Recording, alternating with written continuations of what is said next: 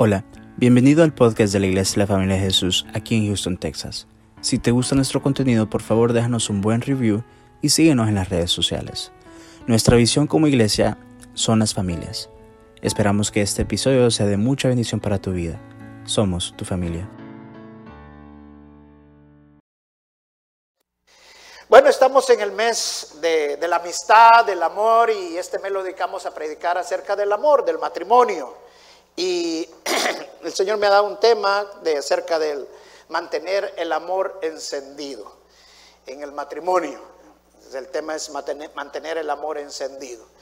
Y es bien importante entender esto, de cómo mantener ese amor encendido, ese fuego encendido en el matrimonio. ¿Cuántos no quieren tener un matrimonio con fuego en su casa? Amén. Todos queremos fuego en nuestra casa del amor, no fuego de, darle fuego en la casa que se agarran. No, estoy hablando de fuego del amor, del aprecio, del cariño. Eh, y eso es lo que necesitamos tener. Y muchas veces, mire, yo he estado en bodas muy hermosas donde se ha gastado un gran dineral, modas preciosísimas, pero matrimonios que son un desastre muchas veces. Entonces, eh, lo importante es que vivamos nuestra vida como la palabra de Dios dice y que tengamos ese amor que Dios dice y yo creo que esta enseñanza les va a dejar mucho, pero mucho a ustedes esta mañana. Amén. Vamos a pararnos y vamos a orar y darle gracias al Señor. Señor, te damos gracias por la palabra, Señor, de esta mañana. Eh, enséñanos, Señor, especialmente a todas las parejas que están aquí, también a los que están solteros, Señor, para que aprendan cómo tener, mantener este fuego en sus vidas, este fuego del amor, Señor, que no se apague, Señor. Muchas veces pensamos que el amor es un invento del hombre, que es algo que nosotros lo generamos, pero tu palabra nos enseña claramente que el amor viene de ti, Señor. Y que no, tú nos diste el, el ejemplo más grande del amor, cuando te entregaste por nosotros únicamente por amor. Gracias Señor, enséñanos Espíritu Santo, usa mis labios para enseñar esta palabra. Sé tú el que ministres esta mañana a todos los hermanos en el nombre de Jesús, Espíritu Santo. Enséñanos cómo mantener ese fuego del amor encendido en nuestros hogares, en nuestro matrimonio, para cómo relacionarnos incluso con las demás personas. Ayúdanos por favor, Espíritu Santo, en el nombre de Jesús. Amén y amén. Vamos a ver en Primera de Corintios Primera de Corintios, capítulo 13, verso 8. Yo sé que las sillas están bastante cómodas, no se me vaya a dormir, por favor. Amén. Primera de Corintios, capítulo 13, verso 8. Vamos a verlo en la versión NBI. Quiero ver si ya lo tienen ahí, por favor, los muchachos. Quiero que hoy sí me pongan los versículos. Voy a usar mucho la pantalla. Eh, ya lo tenemos. Ok. Mire lo que dice la versión NBI. Ah, ya me la apagaron. Dice, el amor jamás se extingue, mientras que el don de la profecía cesará, el de lengua será silenciado y el de conocimiento desaparecerá. Si lo aplicamos esto al matrimonio, hay muchos matrimonios que después de que se han casado, piensan que el amor ya se fue que el amor ya no existe para ellos y yo escucho muchas veces eh, parejas que dicen, no, es que ya no siento nada por ella, ya no, ya no tengo amor, ya no tengo amor por él y piensan que el amor se apaga. Y la palabra dice, de Dios dice que el amor no se va, que el amor no se extingue. O sea que si estamos hablando de que el amor se ha ido, no es que el amor se ha ido de nosotros, sino que nosotros hemos dejado de seguir el amor. Porque justamente el apóstol Pablo en el capítulo 14, el siguiente capítulo, en el verso 1, al principio del verso dice, seguí el amor. Que tenemos que nosotros buscar el amor, no dejarnos, olvidarnos del amor. Pero muchas veces pensamos que el amor viene de nosotros, que el amor nosotros mismos lo generamos que el amor son nuestras emociones, lo que nosotros sentimos. Y cuando ya no sentimos algo, pensamos que ya no hay amor. Pero el amor no es una emoción, no es un sentimiento, es una decisión. Mira lo que dice Efesios, capítulo 1, el verso 4. Efesios capítulo 1, verso 4 dice, Dios nos escogió, veámoslo aquí mejor, Dios nos escogió en Él antes de la creación del mundo para que seamos santos y sin mancha delante de Él en amor. O sea, Dios nos escogió a todos nosotros, Dios te escogió a ti, me escogió a mí, antes de que Él hiciera los ríos, que hiciera las plantas, que fundara la tierra. Dios ya no había escogido por amor, porque Él nos ama. Si alguna vez tú entras en desánimo, en confusión y piensas que nadie te ama, Dios te dice esta mañana que Él te ama, que Él te escogió de, antes de la fundación del mundo. No creas las mentiras del diablo porque Dios te ama. Y el amor de Dios no cambia. Aunque nosotros cambiamos, Dios no cambia. Pero nosotros pensamos que cuando la persona cambia, y eso es lo que nos pasa en el matrimonio, porque cuando estamos de novio estamos en la época del enamoramiento, del amorío, del romance, y sentimos el amor. Pero cuando nos casamos con el tiempo, pareciera que el amor se extingue, como que el amor se va, como que el amor se apagara. Pero el amor no se apaga. Lo que pasa es que lo hemos dejado de seguir, nos olvidamos del amor. Te lo voy a ilustrar de esta manera para que me lo entiendas. Hay una historia de un muchacho muy pobre que se enamoró de una joven muy rica. Y los papás de la muchacha se dieron cuenta que ella se había enamorado de un joven muy pobre. Pero el muchacho era un muchacho muy inteligente, muy audaz y amaba realmente a su novia. Y no solamente se dedicó a ganar a su novia, sino también se dedicó a ganar a sus padres. Y sus padres con el tiempo incluso lo llegaron a querer, incluso como a un hijo. Pero él se enlistó al ejército y hubo una guerra. Y él tenía que irse a la guerra, pero antes de irse a la guerra, él se le propuso a su novia. Y le dijo a su novia que si cuando él viniera de la guerra, él quería casarse con ella y que si ella aceptaba. Y él le dijo que sí, que no quería vivir con nadie más, que él era el hombre de su vida. Y él se fue a la guerra. A los días después que él se había ido a la guerra, ella tuvo un accidente. Y el accidente se disfiguró totalmente la cara. La familia como tenía mucho dinero le hicieron muchas cirugías plásticas, pero la cara realmente le quedó como monstruo. La muchacha se miraba en el espejo y se miraba tan fea que ella decidió por sí sola, ella misma, deshacer ese matrimonio y decidió ya no contestarle ninguna carta a su novio. Ella decidió no mandarle nunca más. Ella pasaron dos años y él no tuvo ya nunca contacto con él. Él escribía, él escribía, pero ella no la abría las cartas, no las contestaba, no las veía. Ella había decidido terminarlo totalmente. Luego el muchacho regresa de nuevo a su ciudad y la busca, pero cuando llega a la casa de ella, la mamá sube al cuarto donde estaba ella y la mamá le da una tarjeta a ella y le dice, ahí está tu novio, ahí está tu novio y te trae esta tarjeta. Y es una tarjeta de bodas. Y empieza a llorar ella y le dice, yo sabía que él se iba a casar y es lo mejor que a él le conviene, que se case. Pero abre la tarjeta y abre la tarjeta y cuando abre la tarjeta ve el nombre de ella. Y en ese momento entra el muchacho y le dice, yo siempre te he amado y te voy a amar. Yo siempre supe cómo estabas, tu papá siempre me mandaron fotos de ti y sé cómo habías quedado.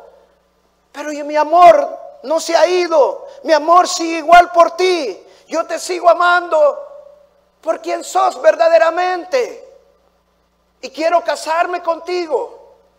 Ese es el amor. El amor no depende de las circunstancias. El amor no depende de los cambios en nuestras vidas.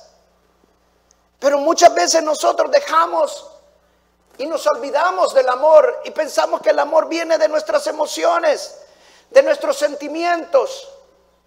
Miren lo que dice el libro de Apocalipsis capítulo 1, el verso 4.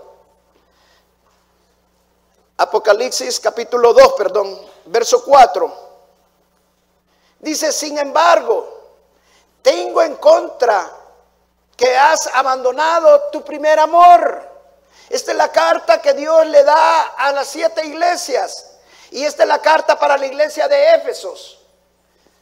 Y en esta carta Dios le dice a la iglesia de Éfesos, conozco tus obras, sé que ustedes se han sacrificado, que han hecho muchas obras, que han probado a los que son malos, han probado a aquellos que se llaman apóstoles, pero que son falsos y se han mantenido firmes y fieles.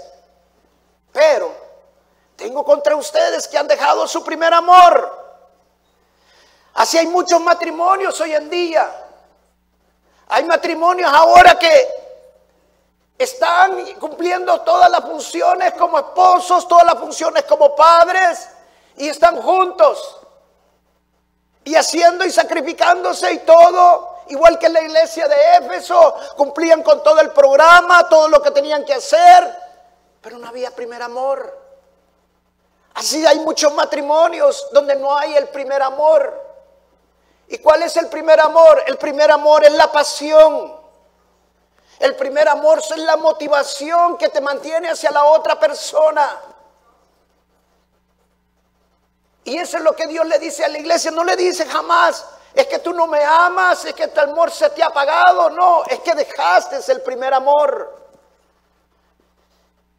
Matrimonios que están esta mañana y le digo también a los que están todavía solteros o en la etapa de novios, no dejen el primer amor. Cuando somos novios, hacemos todo por nuestra novia. ¿Sabe qué? Los mejores actores en el mundo no están en Hollywood, sino que es cuando somos novios. Cuando somos novios, wow, somos lo máximo con nuestro esposo, con nuestra novia. Y todo le decimos, bueno, si nos patea el pie, no le decimos nada, ponemos otro, otro pie, pateeme este también, dele. Y somos felices y nada nos cae mal y todo nos parece bien. Somos unos grandes actores. El amor fluye en nosotros. ¿Por qué? Porque estamos en el tiempo de conquista. Y cuando estamos en el tiempo de conquista, nosotros ponemos todo con pasión, con motivación para la amada, para la que nosotros queremos. Pero ¿qué pasa después que nos casamos? ¿Qué pasa después que nosotros ya hemos conquistado? Entonces se nos olvida el primer amor. Entonces nos olvida aquella motivación. Y nos volvemos toscos, nos volvemos duros. Y se apaga el amor, se va el amor, pero no es lo que morimos, es esa pasión que debemos de tener, esa motivación que debemos de sentir. Se lo voy a poner de esta manera para que usted me entienda lo que le estoy hablando. Voy a usar este foco. Este foco, si yo no lo conecto al poder que lo va a encender, no enciende. Y yo por más que le diga este foco que se encienda, no se va a encender. Necesito conectarlo. Pero ¿qué pasa si yo lo tengo conectado? Normalmente si está conectado, si es de día, está claro, lo apagamos.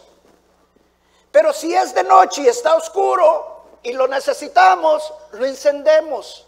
O sea, encendemos este foco solo cuando lo necesitamos, ¿sí o no?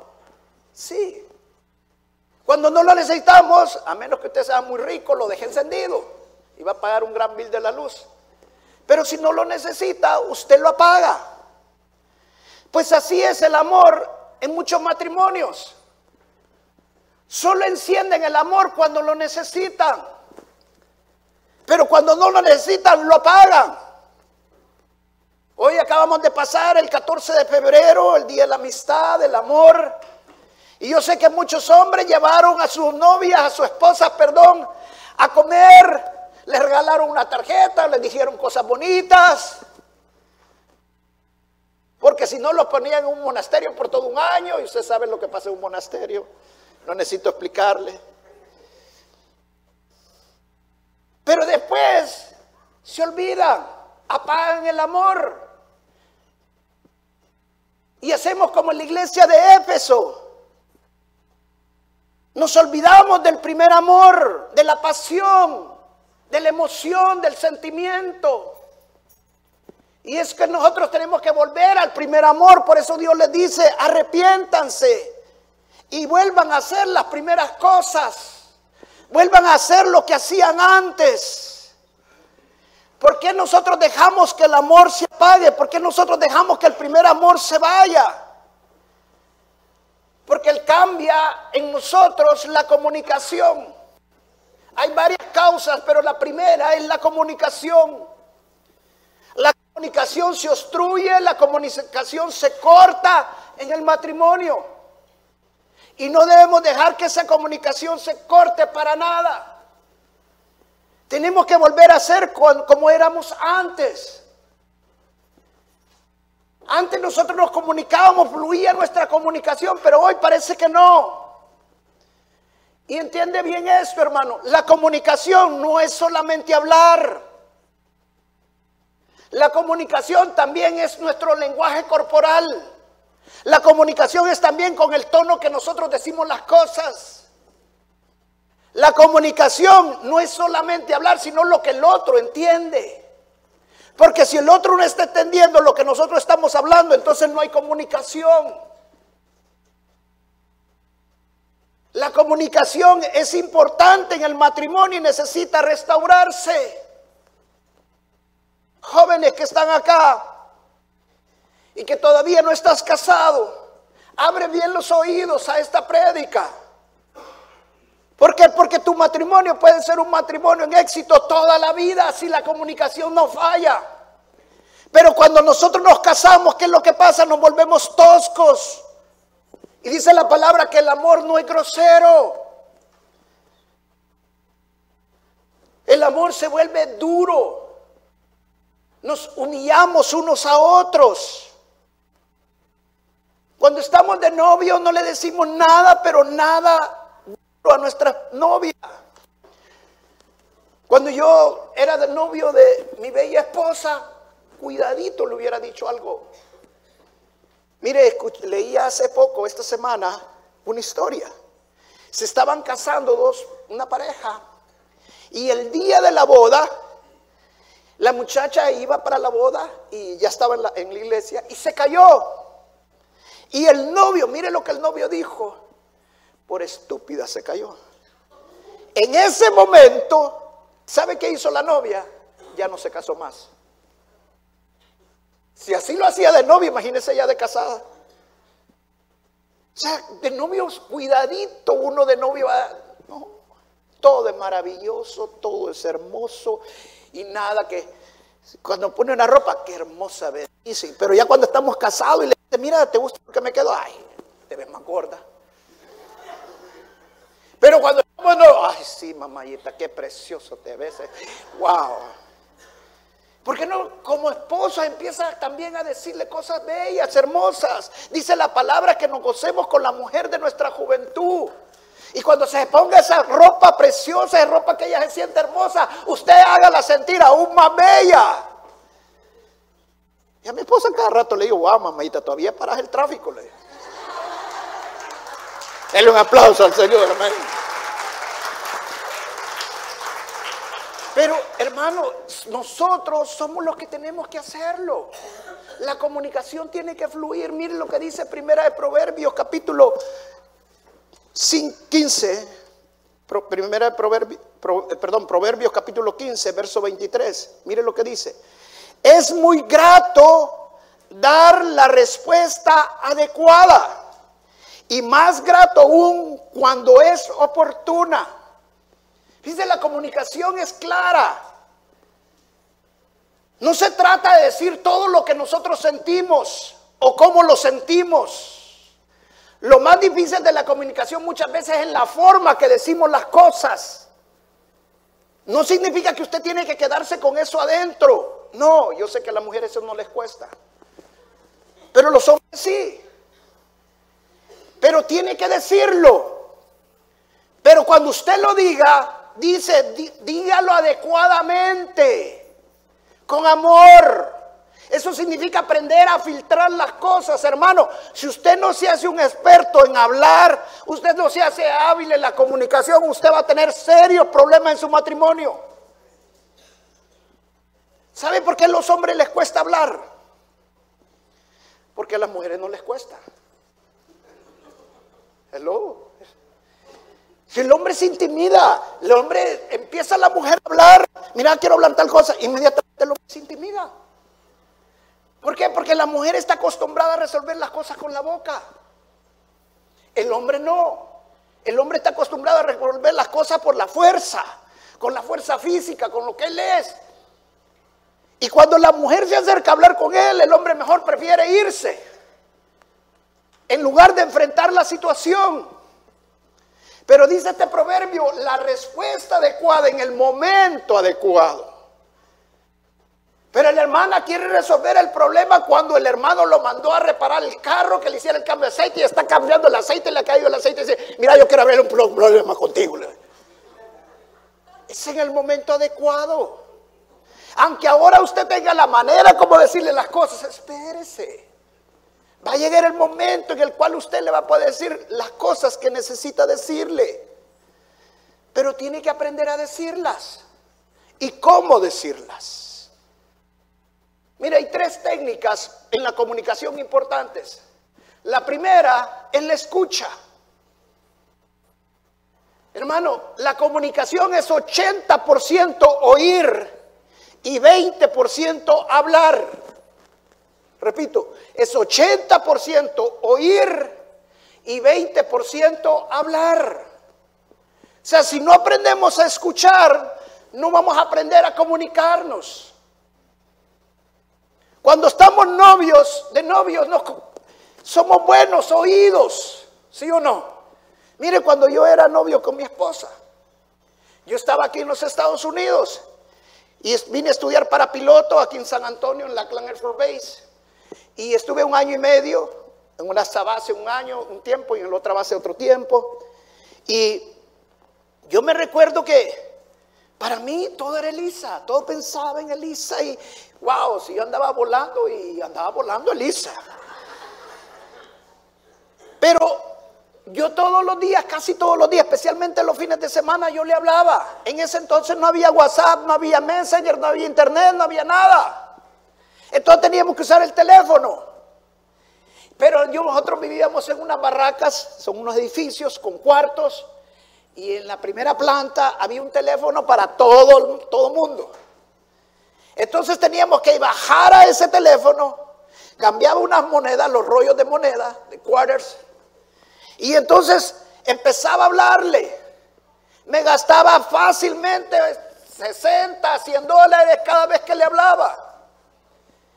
Y hay veces no teníamos ni que hablar, pero ella me decía, no, no me colgué con solo estarte oyendo. Y yo no tenía nada que decirle. Pero cuando nos casamos, por favor, déjame dormir ya. Cambia la cosa. ¿Por qué no nos arrepentimos y volvemos a lo mismo? De aprender a escuchar, de aprender a oír. Pero muchas veces no queremos oír. Mire, si Dios nos dio dos orejas, es el creador. Y nos dio una boca. ¿Por qué? Porque Él quiere que más oigamos que hablemos. Pero muchas veces invertimos las cosas. Y queremos más hablar que oír. Y si no aprendemos a oír, no vamos a entender. Y si no entendemos, no vamos a poder resolver. Y si no resolvemos, entonces vamos a estar en un conflicto continuamente. El oír es respeto. Pero muchos matrimonios se apaga el amor porque ya no se respetan. Ay, viene otra vez con lo mismo. Ay, ya me va a decir otra vez la misma. Ya me lo he dicho muchas veces en el día. Cuidadito que lo hiciera de novio. Ay, mi amor, ¿qué quieres? Sí, ah, decímelo otra vez. Quiero oírte. Es que tu voz es tan suave, tan hermosa. Me encanta cuando siento que se me eriza el pelo. Pero cuando estamos novios, ya me lo dijiste. La comunicación se ha cortado. La comunicación está fluyendo. Pero el amor no se ha ido. Somos nosotros los que hemos dejado de seguir el amor. No deje, arrepiéntase.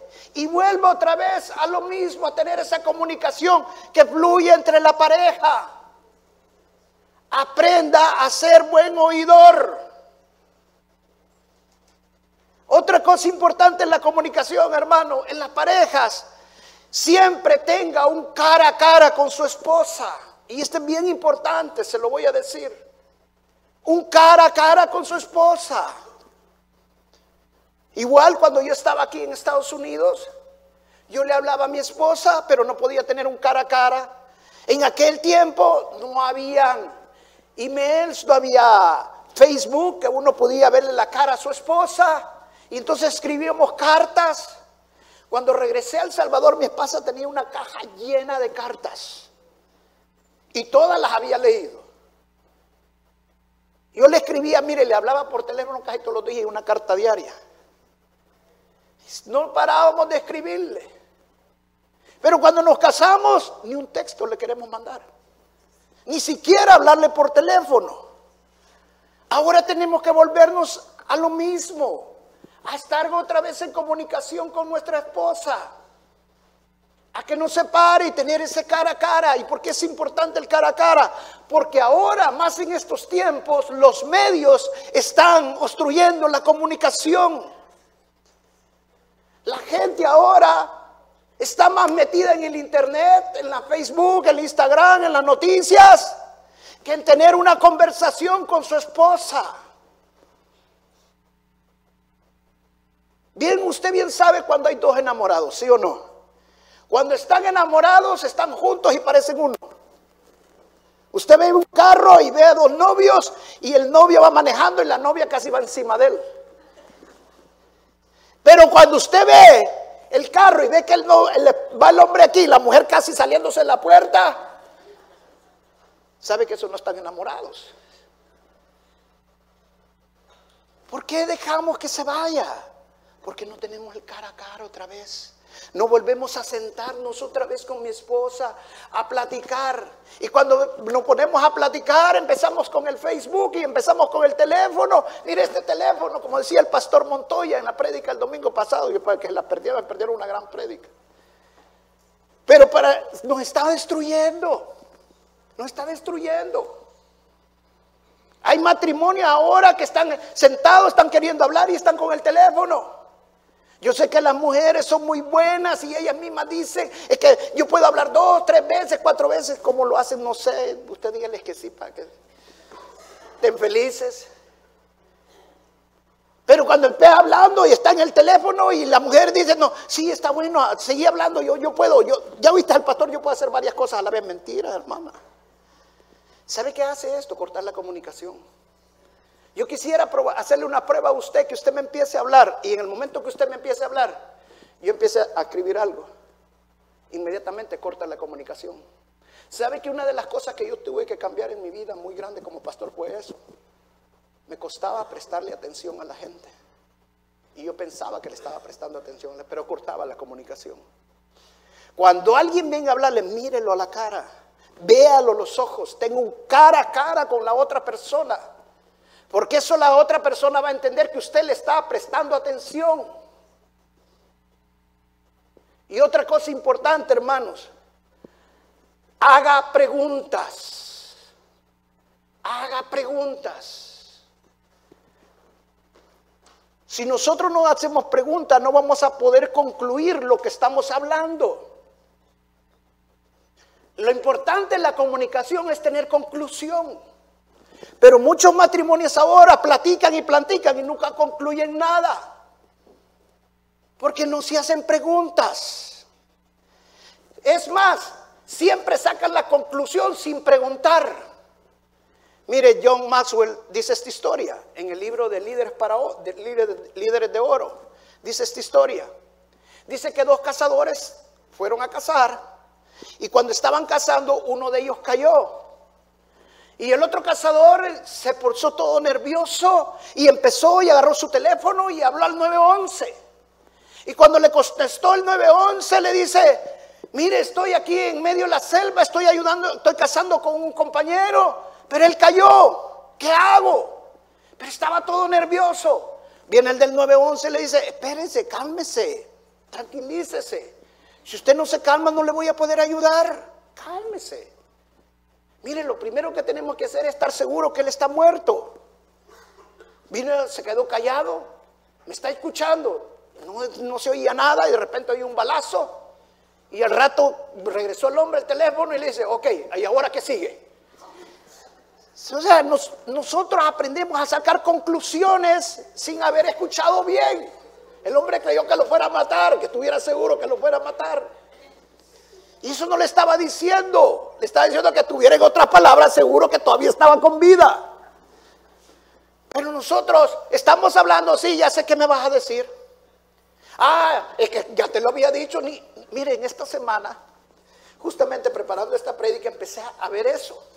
Y dije, bueno, voy a ver cuánta gente me interrumpe. Y cada vez que hablaba, y hermanos o, gente de negocios que yo platico con ellos y me ni había terminado yo de decir la frase cuando tal cosa, y esto, y lo otro.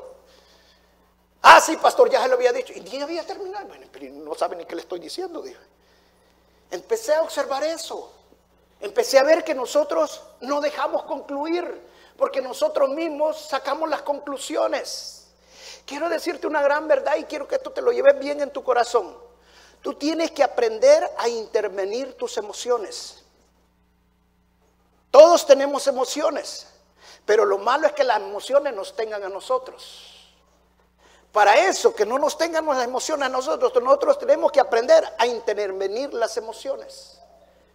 Y especialmente con el amor. Yo les decía el miércoles, un, creo que fue hace dos miércoles, yo les decía a los hermanos, y pasaba unas hermanas y le pregunté a todos, ¿dónde cree usted que está el amor? Y la mayoría me dijo que en el corazón. Otros me dijeron que en el estómago. Gracias a Dios no salió otra cosa por ahí. Pero yo les dije, bueno, yo que sepa, el corazón solo sirve para bombear sangre. No sirve para nada más. El corazón se para y la sangre deja fluir y nos morimos porque la, la sangre está, la vida está en la sangre. En el estómago solo sirve para procesar la comida. No sirve para otra cosa. Pero nadie me dijo, está en la mente, está en tus pensamientos, porque ahí es donde está el amor. Entonces la batalla de nosotros es en nuestra mente. Entonces nosotros tenemos que aprender a, intervenir nuestras emociones. Si no aprendes a intervenir tus emociones, no vas a poder comunicarte bien. Vas a estar siempre concluyendo de acuerdo a tus emociones y de acuerdo a tus sentimientos. Vas a querer siempre manipular por ti mismo las cosas. Manipular las conversaciones, manipular las conclusiones, manipular lo que se hace. ¿Por qué? Porque tus emociones te están ganando. Y tus emociones no te van a llevar a nada bueno. Pero la palabra de Dios sí. Aunque yo quiera decirle esto, quiera decirle lo otro, dice la palabra que la palabra adecuada, la respuesta adecuada y en el tiempo oportuno es la que agrada, es la que edifica. Y en 1 Tesalonicenses capítulo 5, 11 dice que nosotros debemos de ser de edificación unos con otros. O sea que yo estoy llamado a edificar a mi esposa, a mi esposo. Nosotros tenemos que edificarlo y si va a salir algo de nosotros que no va a edificar, tenemos que aprenderlo a filtrar. ¿Y qué es aprender a filtrar? Aprender a intervenir nuestras emociones. Yo quisiera decírselo y de esta manera porque así soy. Y nadie me detiene. Hermana, detenga sus emociones. Intervenga sus emociones. Porque la palabra de Dios dice que usted debe de amar a la otra persona como se ama a sí mismo. Y si usted está queriéndole decir las cosas a su manera, es como que se le está diciendo a sí mismo. Pero cuando usted empieza a intervenir sus emociones y filtra lo que va a decir, no es que se tiene que quedar con eso, pero tiene que saberlo seleccionar, qué va a decir y cómo lo va a decir. Yo sé que venimos de un mundo difícil. Yo sé que venimos de un mundo que cada quien dice lo que quiere y como quiere y cuando quiere. Pero cuando estamos en Cristo Jesús ya no decimos las cosas como queremos, sino como a Dios le agradan. Ya no decimos las cosas cuando queremos, sino que en el tiempo de Dios.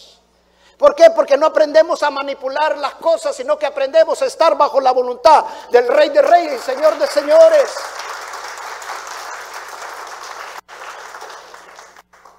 Yo quisiera muchas veces decir que hagan las cosas como a mí me agradan en mi casa.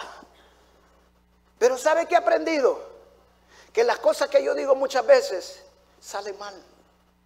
Porque no tengo en cuenta a mi esposa. Sale mal. Mi esposa me decía una vez que estábamos platicando, y no sé por qué salió esta plática con mi esposa, pero estábamos platicando. Platicamos de todo, de todo. Y un día estábamos platicando qué pasaba si yo me moría. Imagínense que estábamos platicando. Y le dije, ¿qué, pasa si yo me muero? Porque está queriendo eh, preparar una prédica, prepararse para la muerte. Y la enseñanza era porque muchos, incluso cristianos, no son conscientes que un día vamos a morir. Piensan que vamos a estar aquí por el resto de por la eternidad. No, vamos a estar en la eternidad con el Señor. Pero aquí vamos a morir, la carne va a morir. Y entonces estábamos platicando de eso con mi esposa y entonces le dije, ¿qué pasaría? que quisiera si vos, eh, fíjate que no me había puesto a pensar, pero no podría vivir sin ti, me dijo. Porque mira, fíjate que yo hago esto y vos lo haces. Yo hago aquello y vos lo haces. Vos me decís, ¿sabe que muchas veces nosotros no, no vemos a la otra persona qué tan importante es nuestra vida hasta que no vemos qué falta? Hasta no vemos qué qué tan importante era para nosotros. Pero cuando nosotros entendemos que la otra persona es importante, aprendemos a intervenir nuestras emociones. Cuando usted hizo los votos para casarse con la otra persona, usted hizo un voto para toda la vida. Estar en las buenas y en las malas, en la pobreza y en la riqueza, en la enfermedad, en la salud. Era para toda la vida. Pero no me venga después de 10 años, es que esto ya no funciona, ya no siento amor, ya no siento. Hermana, aprenda a intervenir sus emociones, porque el amor no se extingue. Lo que pasa es que ha dejado de seguir el amor. Esa persona es importante para usted. Leí esta historia, y es una historia muy fuerte. Una persona que se casó y cuenta la historia de que cuando se casó a los tres años ya no sentía nada por su esposo. Su esposo se había vuelto aburrido, no le hablaba, solo trabajo y trabajo, y ella se sintió que ya no había amor. Ella se sintió abandonada, ella se sintió sola. Y viene ella y decidió un día enfrentar esto con su esposo, pero lo enfrentó de acuerdo a sus emociones. No lo supo canalizar. No lo supo filtrar. Y viene y cuando llega su esposo, viene y le dice a su esposo, quiero hablar contigo. Ajá, me quiero divorciar de vos. ¿Pero por qué? Solo tenemos tres años de casados. ¿Y qué he hecho de malo? Es que ya no me haces caso, ya no me hablas. Decime qué es lo que tengo que hacer para que cambies, para que yo cambie. Tenés que hacer mucho. Pero te lo voy a decir. Yo quisiera que tú fueras a la montaña más alta y me cortaras la flor que está en la punta de la montaña, que está en despiperadero y que seguro que si agarras la flor te matas. Y estás seguro vos y yo, quiero que me vayas a traer esa, esa flor. ¿Lo harías? Vino el hombre y le dijo, te lo contesto mañana. Y se fue. Y ella toda decepcionada dijo, yo sabía que eso me iba a decir, porque no es capaz ahora de hacer algo por mí. Antes podía hacer cualquier cosa por mí, pero hoy no lo es. Al día siguiente, que ella se levantó, se encontró que él se había ido. Y ella se puso triste. Y cuando llegó a la mesa encontró una carta. Y empezó a leer la carta. Y cuando empieza a leer la carta le dice, Mira, le dijo, cuando tú estabas en el internet y estabas escribiendo y todo eso y se te trababa la computadora, eran mis manos las que venían y destrababan la computadora. Cuando tú te quedabas fija en el internet viendo cosas en el internet, yo venía y te distraía para que tus ojos no se te cansaran. Cuando te enfermabas y no podías salir, yo estaba a la par tuya contándote chistes para que te sintieran bien y no entraras en desánimo. Cuando no podías caminar, porque por esa enfermedad misma yo iba hasta el mercado y traía todas las cosas. Y me he dado cuenta que no pueden faltar mis manos, no pueden faltar mis piernas, no pueden faltar mis ojos. Y si yo supiera que hubiera otro hombre más que hubiera te amara más que yo, fuera a traerte esa flor. Pero como no hay nadie más, abre la puerta y estoy a la, puerta con un pan que te gusta a ti y la leche. Y ella vino, abrió la puerta y estaba él y empezó a llorar y se tiró. Y se dio cuenta que él, él, era todo para ella. ¿Sabe que nosotros perdemos los detalles de las cosas muchas veces porque aprendemos a concluir de acuerdo a nuestras emociones y nuestros sentimientos? El 100% de matrimonios se divorcian por sus emociones y por sus sentimientos. Es tiempo que aprendas a intervenir tus emociones y tus sentimientos y que empieces a tomar autoridad sobre ellos, guiándote por la palabra de Dios y que las promesas de Dios son un sí y un amén. Dale la gloria al Señor, amén.